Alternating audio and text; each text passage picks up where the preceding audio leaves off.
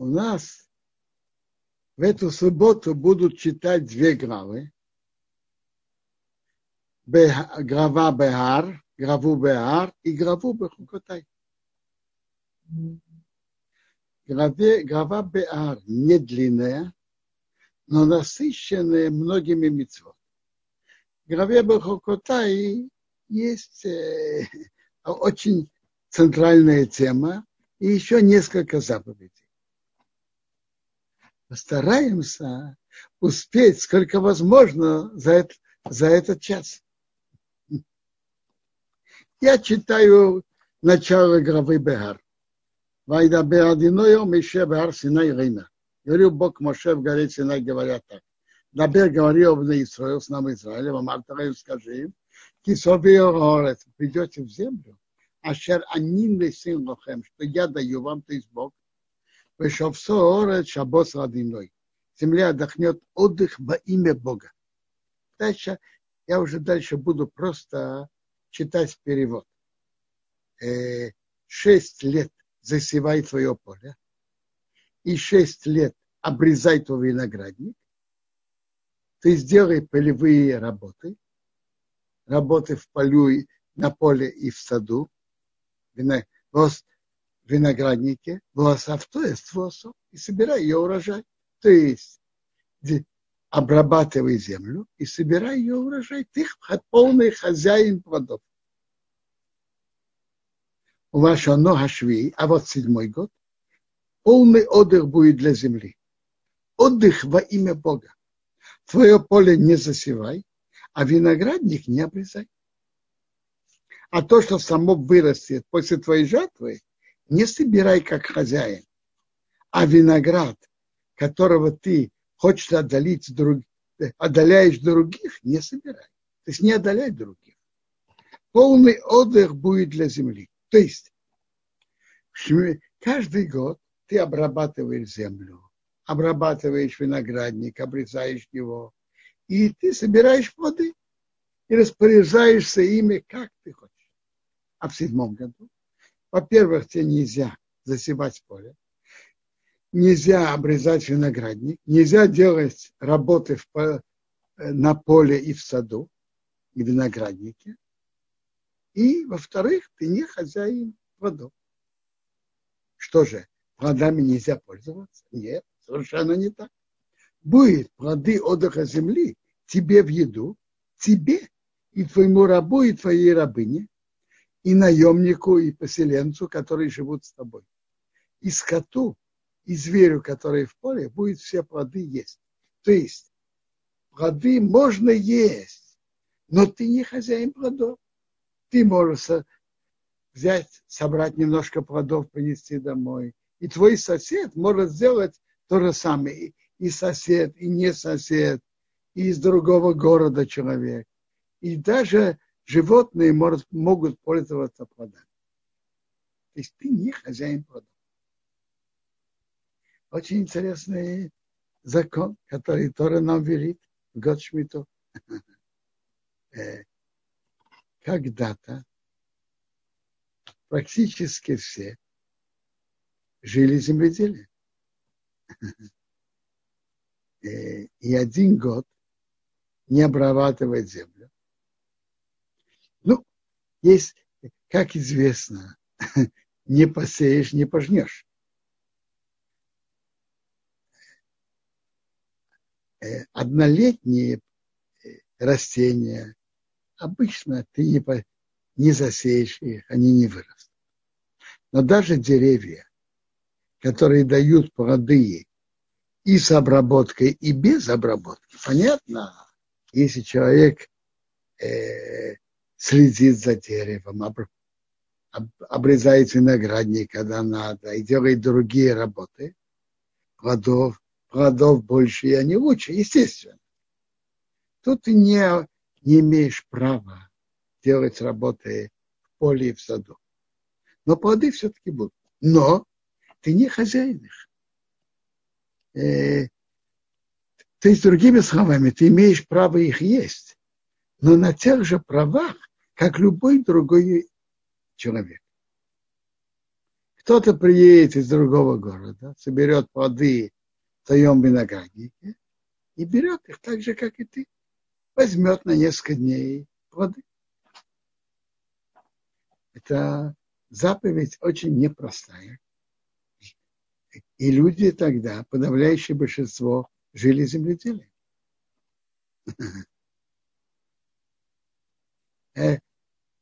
Но евреи это соблюдали.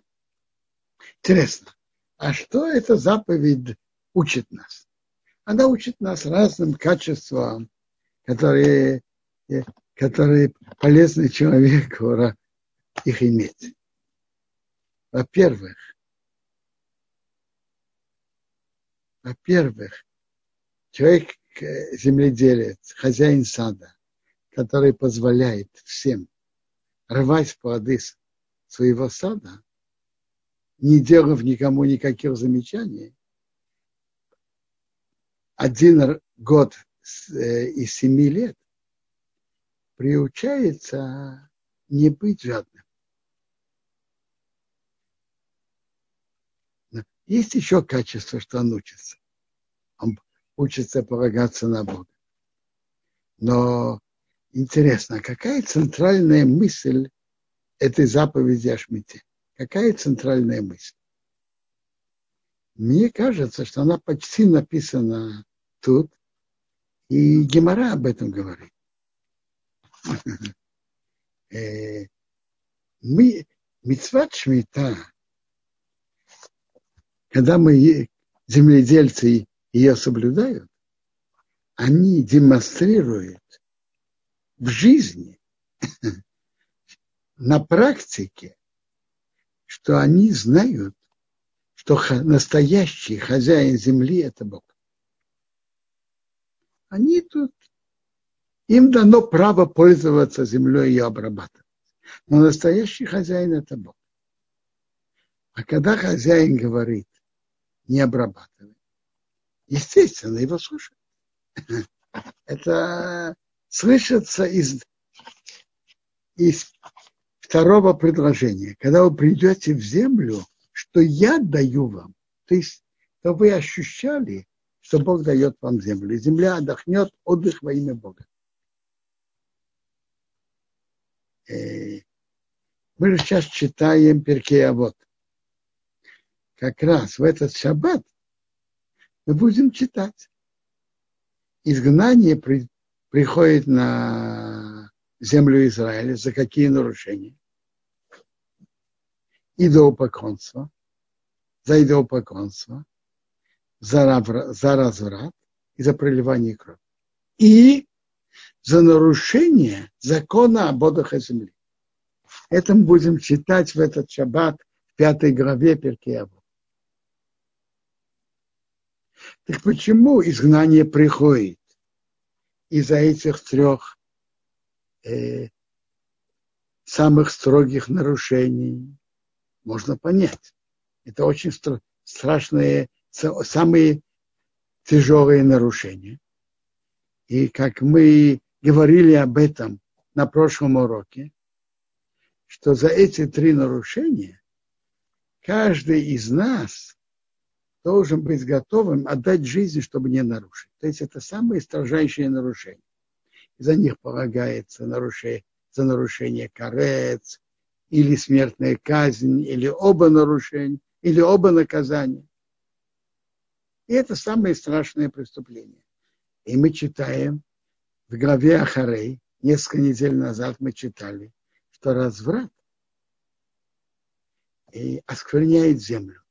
И земля Израиля очень чувствительная, она изнеженная, она не может терпеть на себе, на себе людей, которые э, делают такие нарушения. Это эти три нарушения. Но вопрос, как попала шмита, соблюдение шмиты вместе с ними. Как она попала в один ряд с ними? А? Это вопрос? Шмиту мы, нету закона, что на шмиту надо отдать жизнь, что мне нарушили. Карета нет, смертной казни нету. Это заповедь, которую Тора велела это делай, это не делай. В чем особая строгость шмиты? Мне кажется, ответ мы видим в, в Талмуде Санедран, 39 лист. Талмуд говорит так. Я сказал вам, засевайте поля шесть лет и отдыхайте в седьмой, не обрабатывайте землю, чтобы вы знали, что земля моя, Бог, то есть Бога. А если вы так не делаете, вы будете изгнаны из нее. То есть надо, надо демонстрировать, и надо знать и ощущать, и показывать, что земля Бога. Пока еврейский народ, земледельцы это делают, замечательно. Э, Бог дал нам э, эту землю на право пользования. И когда съемщик соблюдает право э, условия того, кто дал ему эту землю, он продолжает с ним договор дальше. И он спокойно живет там и обрабатывает землю. А если он нарушает условия договора, не показывает, что есть и хозяин, то какое-то время хозяин терпит, а потом он просит его, пожалуйста, пожалуйста, уходи отсюда. Или даже не пожалуйста. Это, это смысл, потому что Шмита демонстрирует перед собой, перед еврейским народом, перед всем миром, что земля Бога. Э, дальше в нашей голове говорится про еще интересный закон. Йовил что считают э, 6 лет и седьмой год, это год отдыха, потом считают один, один раз семилетку, второй раз семилетку, так считают семь раз. А после седьмого года отдыха, седьмой семилетки, после 49-го года, идет 50-й Йовил. Что такое Йовил? Йовил это, во-первых, в Йовил имеет те же правила, что и шмита. То есть нельзя обрабатывать землю, нельзя обрабатывать, обрезать виноградник, нельзя делать работы в саду и в поле. И то, что выросло, это ничейно. И второе, что трубит в рог в Йом-Кипур 50-го года, Йовела, и поэтому называется Йовел, потому что трубит рога из барана. А, а баран называется Йовел. И рабы выходят, еврейские рабы выходят на свободу, а проданные земли возвращаются к прошлому хозяину. Продолжаем дальше главу. Я буду читать уже сразу на русском. А если вы будете продавать продажу вашему товарищу или покупать от товарища, не обманывайте человек брата. То есть нельзя обманывать другого в цене э, предмета. И то же самое Тут речь же идет про поля. Поля в земле Израиля, которые разделили по коленам, а за, по семьям, по, и каждому, каждый получил свой наследственный удел. Да, сейчас будем читать, что если он продал, то продажа имеет силу только до юбилея, до 50-го года. А в юбилей поле возвращается обратно. В чем смысл этого закона? По-видимому, э, в чем было всегда э, пропитание каждой семьи? Обычно за счет обработки земли. Так, когда поделили зем, землю Израиля между семьями, Бог не хотел, чтобы было так, что у одного пусто, у другого, э, у одного густо, а у другого пусто. У одного есть много земли, а у другого ничего нет. Бывает, кто-то становится богаче, кто-то беднее, и один продает. Так, Тора установила такой закон, что даже если кто-то продал, то в Йовеу, 50-й год, все возвращается обратно. То есть продажа земли имеет силу только до Йовева. Это скорее за, эм, он сдает ему на пользование, по сути вопроса. Дает ему до, до года Йовева. Так, так тут дальше, дальше мы читаем предложение так. По количеству лет после Йовела, ты будешь покупать от твоего товарища, по количеству э, лет урожая он продает себе. Если когда больше лет, продажная стоимость больше. А если меньше лет, то продажная стоимость меньше. Потому что количество э, урожа, урожаев он продает себе. Он не продает себе землю. Он продает себе количество урожая. Так что значит не, не обманывай? Рамбан объясняет так, не обманывай. До Явела есть, допустим, только э, 10 лет. Не каждый человек знает точно расчеты лет. Что продавец не убеждал покупателя, ты знаешь, ты сможешь пользоваться этой землей еще 20 лет. А в действительности есть только 10 лет. Или наоборот, покупатель продавца, что не обманывал. То есть э, это продажа только на количество урожая. И, и это написано, что нельзя обманывать другого продажной цене. То есть человек не знает цену, и кто-то ему говорит, вот это стоит столько. Интересно. В Талмуде написано так. Что если человек говорит другому, послушай, этот, этот предмет, я знаю, что он стоит только 100. Но я хочу за него 200. Хочешь покупай, не хочешь не покупай. Это разрешается. Раз он ему сообщает цену, это можно. Но если тот не знает цену, это нельзя. Дальше идет интересная заповедь. Написано было то, ну, иша там и то. Не обижайте один другого. В Йорейсу Америкеха, бойся твоего Бога.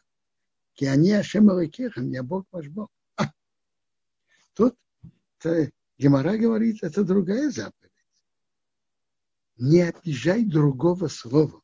Предыдущие мы читали, не обижай, не обижай другого денежно, не обманывай его в цене. А тут не обижай другого слова. Что значит не обижай другого слова? Очень просто. У каждого человека есть свои недостатки так э, не то, что не до... у каждого человека есть слабые точки. Это может быть физический недостаток, может быть что-то он не знает. Обидеть другого слова. Ну, скажем, человек сделал чубу, и он, слава Богу, соблюдает. А ему сказать, а ты знаешь, а как ты себя вел до этого? Ты его обижаешь. Или, предположим, человек который принял еврейство, стал гером. говорит ему, послушай, а, а что там твои отцы делали когда-то? А что-то? Или, например, есть вопрос в каком-то тяжелом математическом вопросе. Он говорит, знаете, пойдите спросите того-то. А тот в этом совсем ничего не понимает приходит к нему, спрашивает, а он чувствует, что над ним просто издевается. Он этого не знает, что от него хотят. Нельзя другого обижать. И как пишет уже в книге Сейфа Хасидим, надо быть осторожным, тактичным относительно каждого. Он пишет, в доме у повешенного не упоминает веревку. Это не входит прямо в этот запрет. Но это линия, не делать другому неприятно. А эта заповедь очень широкая. между работниками в коллективе, начальником и подчиненным, между работниками между собой, между родителями и детьми, между мужем и женой. Каждый из нас может попросить или даже потребовать то, что необходимо, но не обижать другого слова. И Емара говорит нам, что это очень, э, э, очень серьезное нарушение. Емара обсуждает, что строже, обидеть другого деньгами или словом. Гемора говорит деньгами больше. Гемора Бобамите говорит, там он трогает его, затрагивает его кошелек, а тут он затрагивает его лично. Потом там он затрагивает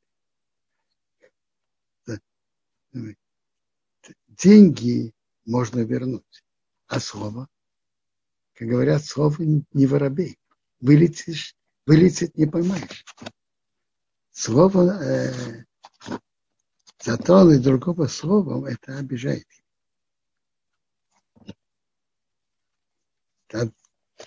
Тому там продолжает. Здесь в Талмуде были жители Вавилона, жители земли Израиля. спрашивает, а у вас земли Израиля, в чем вы особенно остерегаетесь?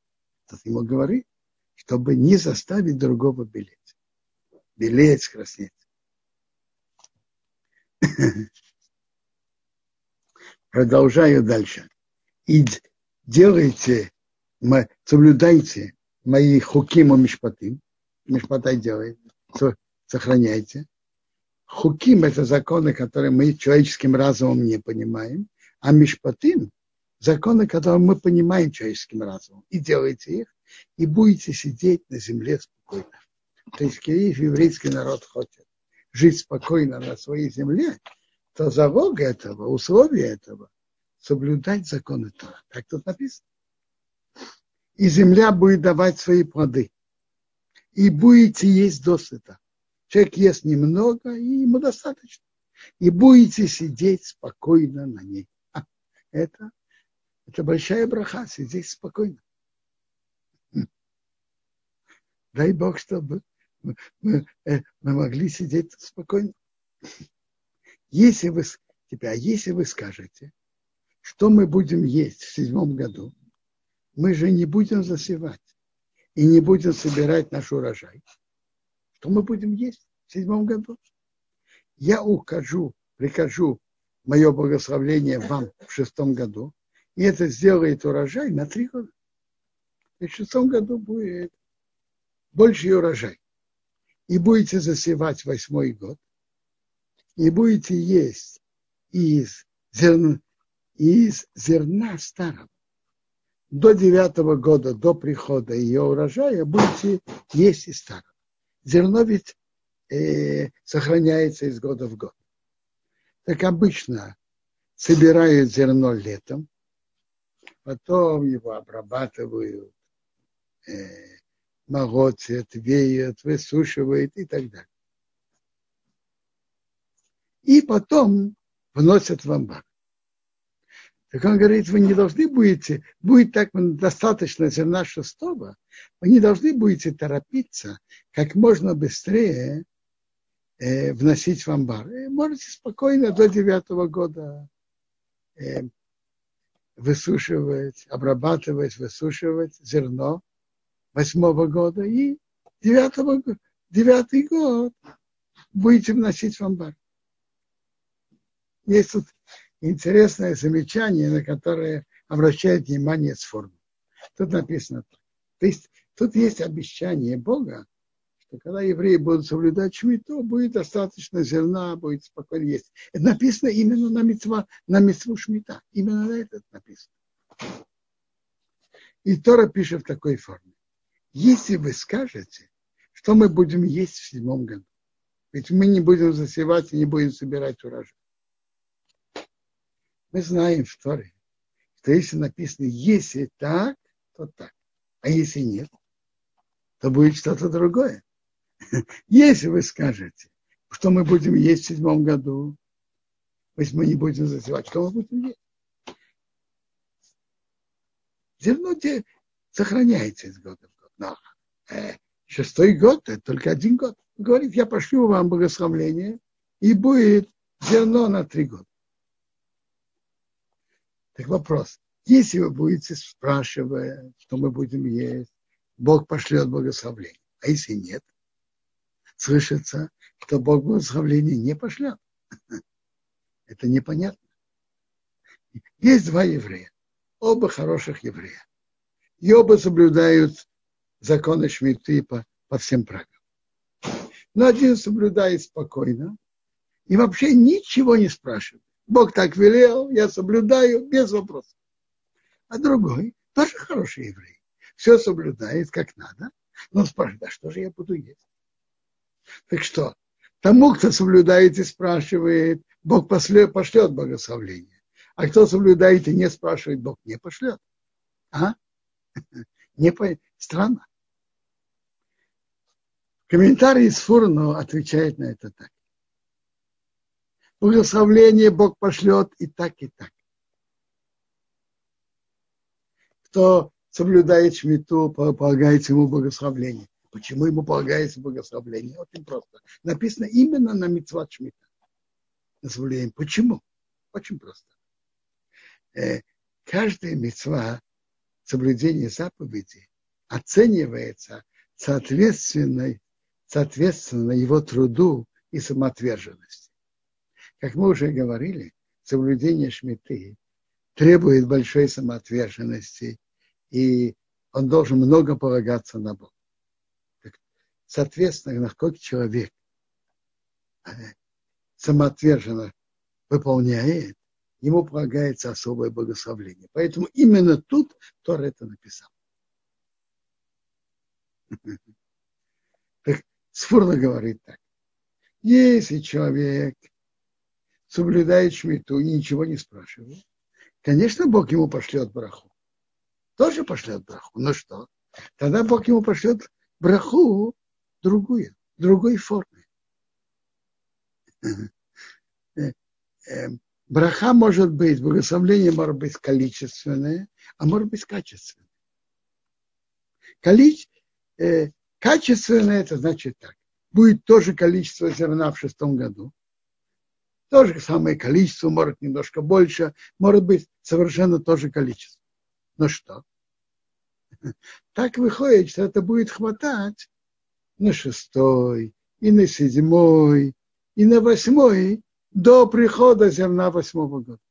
То же количество будет хватать. Как мы тут читаем, будете есть досыта, он ест немножко, это ему достаточно. Это говорит Сфорну так. Если вы не будете спокойны, у вас придет на обычное количество зерна, и вы не будете спокойны. И вы будете спрашивать, а что же я буду есть? Эта браха вас не успокоит. То, что это будет хватать до прихода зерна восьмого года, тогда я пошлю вам количественное благословление. Будет зерна больше. Как, что, вы, что вы говорите? Какое благословение? Какая браха лучше, количественная или качественная? Мне кажется, качественная лучше.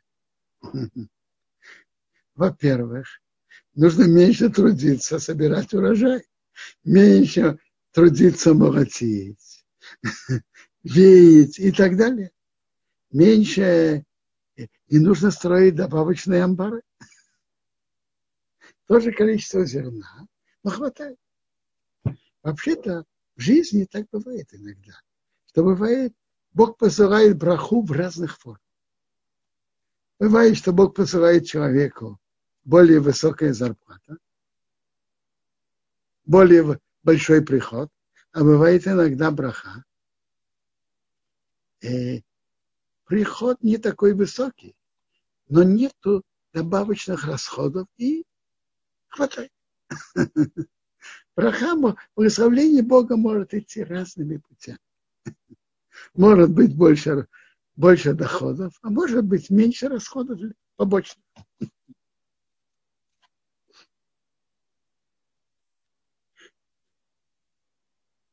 Дальше, дальше Тора пишет, что земля не была продана навсегда. Земля Израиля, которую поделили при выходе в страну. Потому что вы тут пришельцы со мной, поселенцы, вы временные жители. И земля Израиля, она, она земля Бога. А вы, вы учили тут право жить и пользоваться. В нашей главе есть, Баар есть еще законы, но давайте перейдем, э, перепрыгнем и почитаем еще закон. Если твой брат обеднеет, его рука спустится, поддержи его. Пришелец, поселенец, чтобы он жил с тобой. Это мецва. Если еврей падает экономически, поддержи его постарайся его поддержать. И постарайся самое лучшее поддержать его до того, как он упадет. Постарайся найти ему источник заработка, работу и так далее. Поставить другого на ноги – это самый высший уровень сдаки, чтобы он не нуждался ни в ком. Не бери у него процентов. Бойся Бога твоего, и чтобы брат твой жил с тобой деньги не да, твои, не давай ему. Э, и тут написано Нешех и Марбит. Вы знаете, это две стороны процента. Переведем эти слова буквально. Нешех значит кусание. Тот, кто берет деньги под проценты, э, он укусанный. А второе выражение тут марбит, рост, увеличение. Тот, кто дает деньги под процент, у него увеличивается, а тот, кто платит проценты, он чувствует, что он укусанный. Э, Талмуд говорит, что мы не встречаем одно без другого. Если это увеличивается, то тот укусанный. Есть, если есть нешах, есть марб, марбис, а если есть марбис, есть неш. Но это два запрета тот. Ты деньги не давай ему под проценты и, и под увеличение не давай твою еду. Ты запрет процента может быть на деньги, а может быть, э, кто-то дает другому, я знаю, э, когда-то было так. Человек должен был засыпать поле. И он говорит, знаешь, мне сейчас нужно э, э, пять 5, 10 э, мешков зерна. Он говорит, знаешь, хорошо, я тебе дам, но когда вырос, дай мне 11. Это процент. Вообще-то на практике, чтобы соблюдать эти законы, надо их изучать, остерегаться. Еврей у еврея не имеет права одолживать под процент. Э, иногда это может даже выглядеть что кто-то делает другому одолжение. И это действительно так. Но по закону это все-таки запрещено. Приходит парень к своей тете. Он говорит, ей знаешь, мне срочно на покупку квартиры нужно 30 тысяч шекелей. Тетя ему говорит, смотри, э, у меня же, у меня есть деньги в банке, которые лежат на какой-то программе. И я готова их вынуть, сломать программу и тебе одолжить. Но ты же сам понимаешь, что то, что я получаю на этой программе, ты должен будешь мне вернуть. Как говорится, с точки зрения денежной, это понятно, это желание. Но по закону Торы это два разных, две разных сделки. Отношения тети с банком – это одно. Отношения тети с племянником – это другое. Так это, это настоящий процент. Запрещенный тор. Некоторые одолживают под это риски. То есть они делают, что это не совсем одолживание, это, это взятие в компаньоны. Ну, это, это тема широкая. Я не могу на, в нее сейчас войти. У нас есть еще темы в недельной главе. Но надо знать, что запрет процентов очень, э, очень строгий, и надо в нем остерегаться. Запрет процентов только между евреем и евреем. Между евреем и неевреем этого запрета нет. И это очень понятно. Евреи с другим евреем, они как братья. Брат у брата проценты не берет. А с другими народами может. И Тора говорит нам дальше об отношении к каждому к другому еврею. Если твой брат обеднеет, и он будет продан тебе, не работай с ним рабскую работу.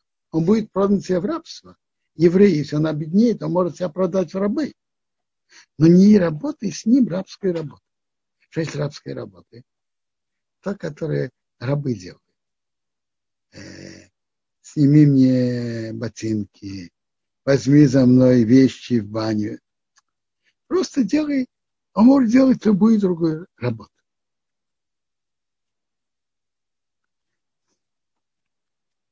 Ну, э, уже много э, с разрушением, еще до разрушения первого храма, прекратилось такое положение, что были, было, чтобы евре, было, были еврейские рабы. Этот статус уже тогда прервался.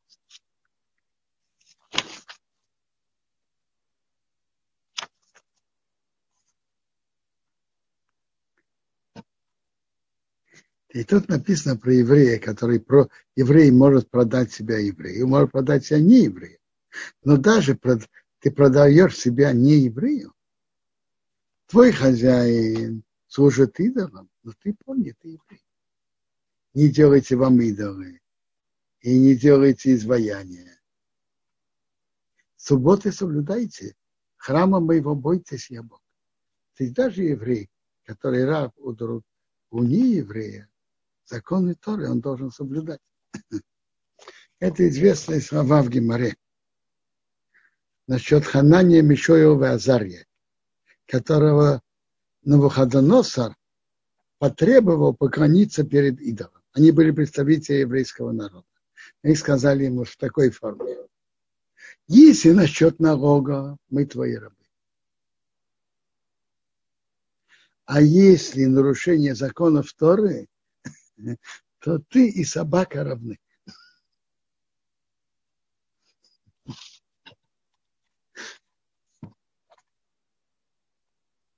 То есть относительно то, что он требует делать, то надо, э, мы обязаны делать. Но то, что относительно Торы, нет. Ну, мы разобрали несколько тем центральных в главе Беар. Нет, нет все, сожалению. А теперь глава Бехукотай. Глава Бехукотай, начало главы, очень интересная, важная и центральная тема. Бог заключает с еврейским народом союз, и он говорит им, будущее, и не то, что предсказывает будущее, он ставит условия договора. Если вы будете идти по моим законам и мои митцвот соблюдать и делать, я сразу читаю перевод.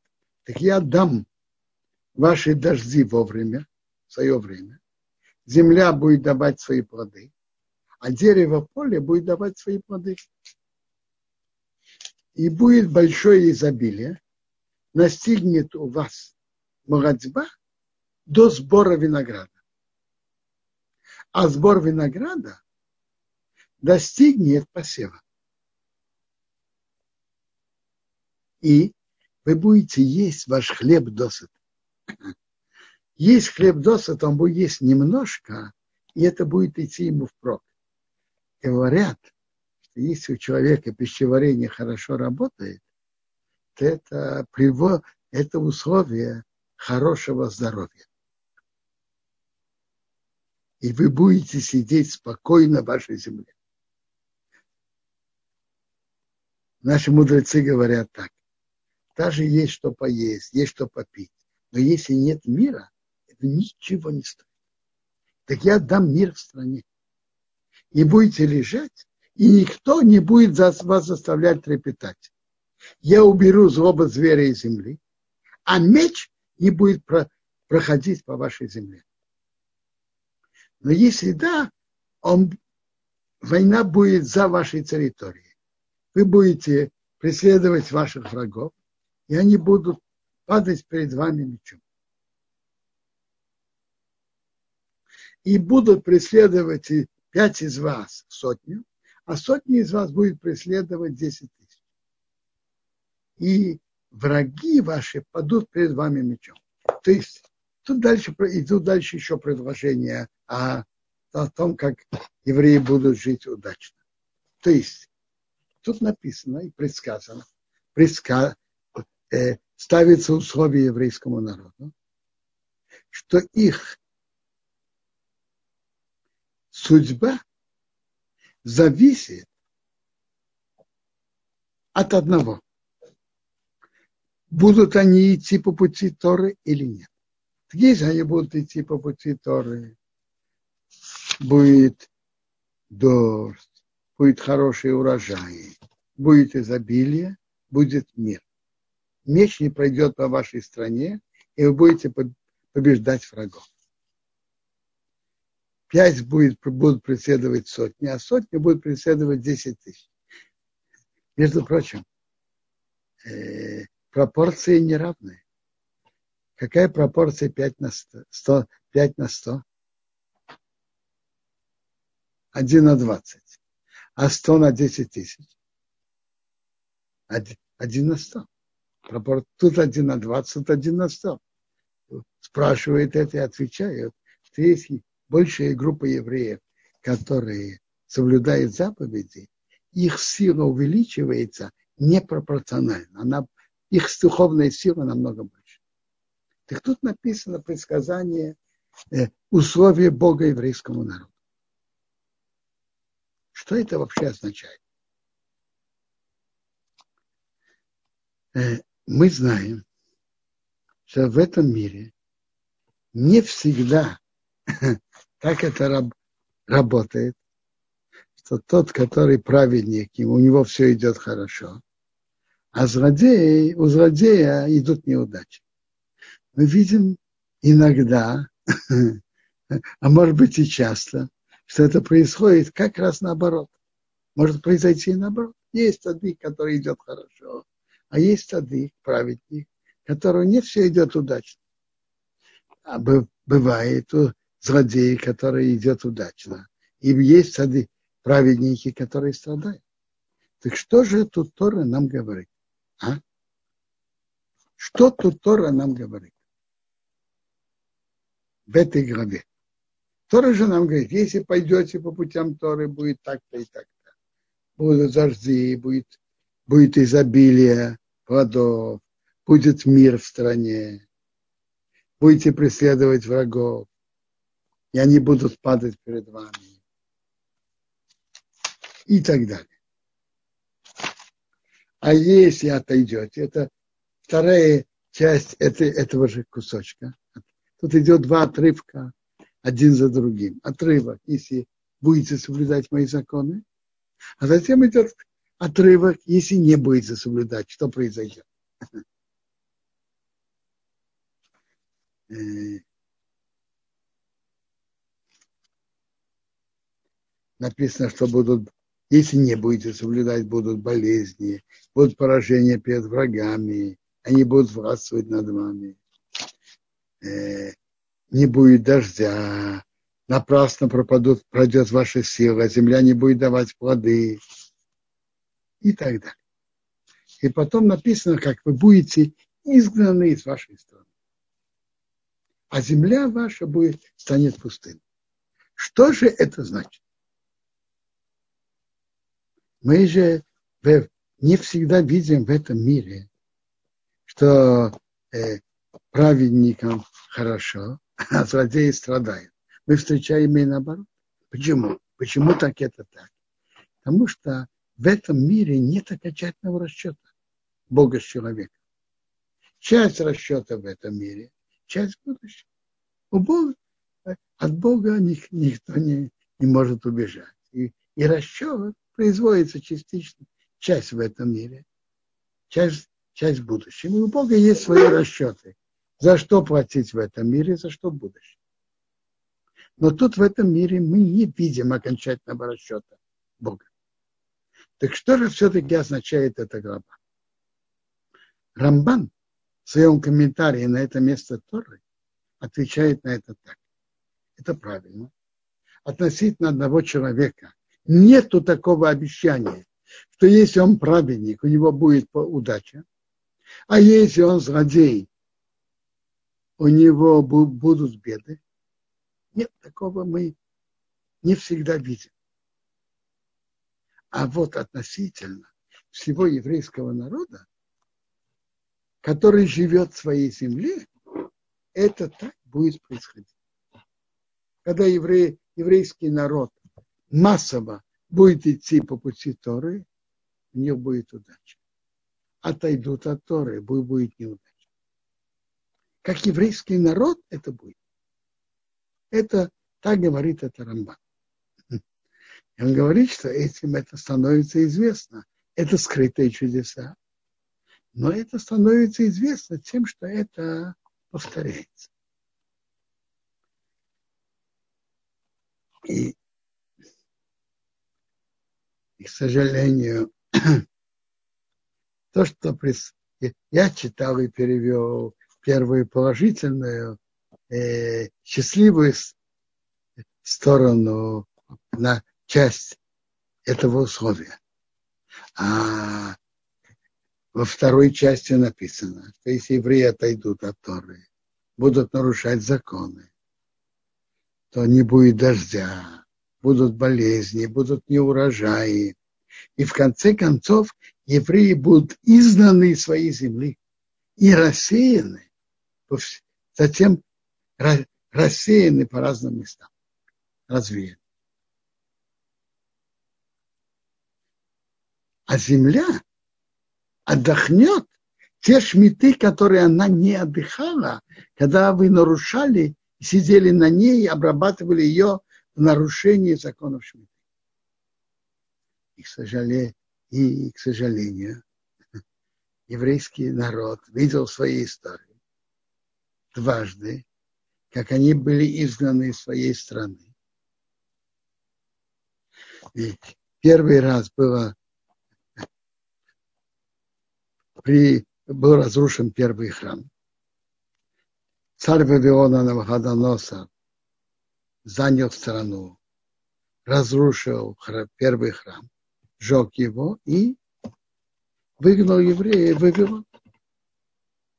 Второе изгнание было, э, было сделано Римом.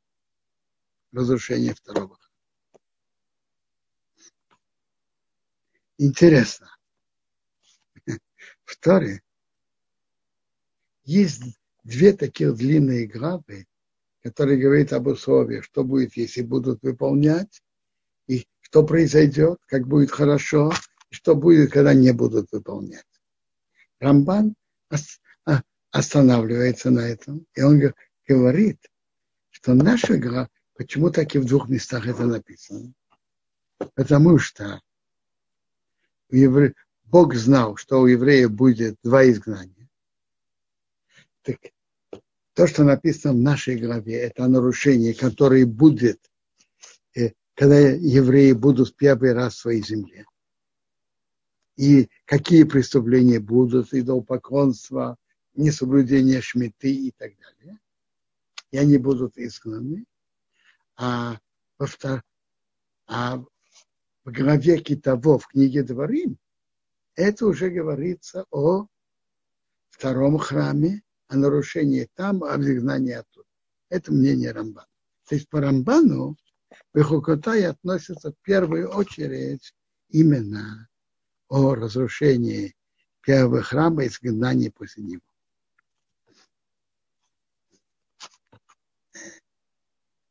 Тут есть интересное выражение в главе Бахукотай.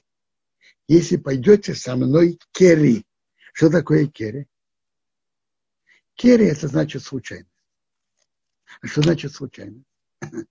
Есть объяснение Раши и объяснение Рамбам. Раша переводит слово кери, если человек будет относиться к митцвот случайно. Есть настроение, он оденет филин. Нету настроения, не оденет. Есть настроение, помолится Минху. Нету настроения, не помолится. Есть настроение, будет соблюдать шаббат. Нету настроения, нет. То есть соблюдение заповедей случайно. Иногда да, иногда нет. Если будете идти случайно, придут наказания. Это, это объяснение Раши. А Рамбам говорит совсем по-другому. Рамбам говорит так. Если Бог приводит на еврейский народ какую-то беду, так надо понять, что в мире нет ничего случайного. Если это пришло, это пришло пробудить нас, что-то исправить и изменить. Так надо подумать, что, что нам надо изменить и улучшиться. Так Рамбам говорит так. Если придет беда, а евреи будут смотреть на это как на случайность, то Бог приведет еще такие случайности, еще бед. То есть, если что-то происходит, говорит Рамбам, надо подумать, обратить внимание, что Бог от нас хочет. Вот сейчас надо тоже подумать. Не, не э, беда с, с эпидемией, которая пришла на нас. Надо понять. Каждый должен понять и подумать, что Бог от него хочет. И у каждого расчет свой. У каждого свой отдельный расчет. Одного в одном, у другого в другом, у третьего в третьем. Но случайности просто так не бывает. Если произошло, то есть на это причина. И это Бог говорит с нами. И надо уметь это услышать. Э, хотел бы закончить, что в главе о наказании еврейского народа есть два удивительных пророчества положительных. Одно пророчество, что он говорит, что ваши, вы будете изгнаны, а земля будет пустынной. То есть другие народы не найдут, э, не найдут для себя пути обрабатывать землю и сделать ее цветущей в отсутствии евреев. Земля будет оставаться пустынной. Пока евреи там не будут жить, земля Израиля будет пустынной. Это удивительное предсказание, которое мы видели своими глазами за э, почти 2000 лет, что евреи были изгнаны. Меньше 2000 лет. 1500 лет, 1600 лет. То евреи тут не жили. Земля была совершенно пустынной. Когда евреи вернулись, она расцвела, стала давать хороший урожай. Это, это удивительное предсказание. То земля Израиля связала себя с входом евреев в страну, она связала себя с еврейским народом. Это написано в нашей главе. Тут написано так. Я, это 32 предложение, я опустошу землю, и будут находиться там пуст, пустынности, ваши враги, находящиеся на ней. Это хорошее предсказание, говорит Раша. Враги не найдут в ней что-то важное, что-то интересное. То есть это удивительное предсказание. Что земля Израиля не свяжется ни с кем, и она будет разрушена. Все время, пока евреи здесь не живут. И есть еще удивительное предсказание про еврейский народ. Это 44-е предложение. Но также и это. Находясь в стране их врагов, я не опротивил их и не погнушался ими, уничтожить их, нарушить мой союз с ними, что я Бог их Бог. Наказание, изгнание, рассеяние, страдание. Но несмотря ни на что, я их не, про, не опротивил, не погнушался ими, чтобы уничтожить, нарушить мой союз с ними. Это, это обещание Бога. И это то, что держало еврейский народ и держит. Я, тут двойное выражение. Не опротивил и не погнушался. Уничтожить, нарушить мой союз с ними. Я думаю, что тут два обещания, две стороны. Есть две опасности еврейского народа в изгнании.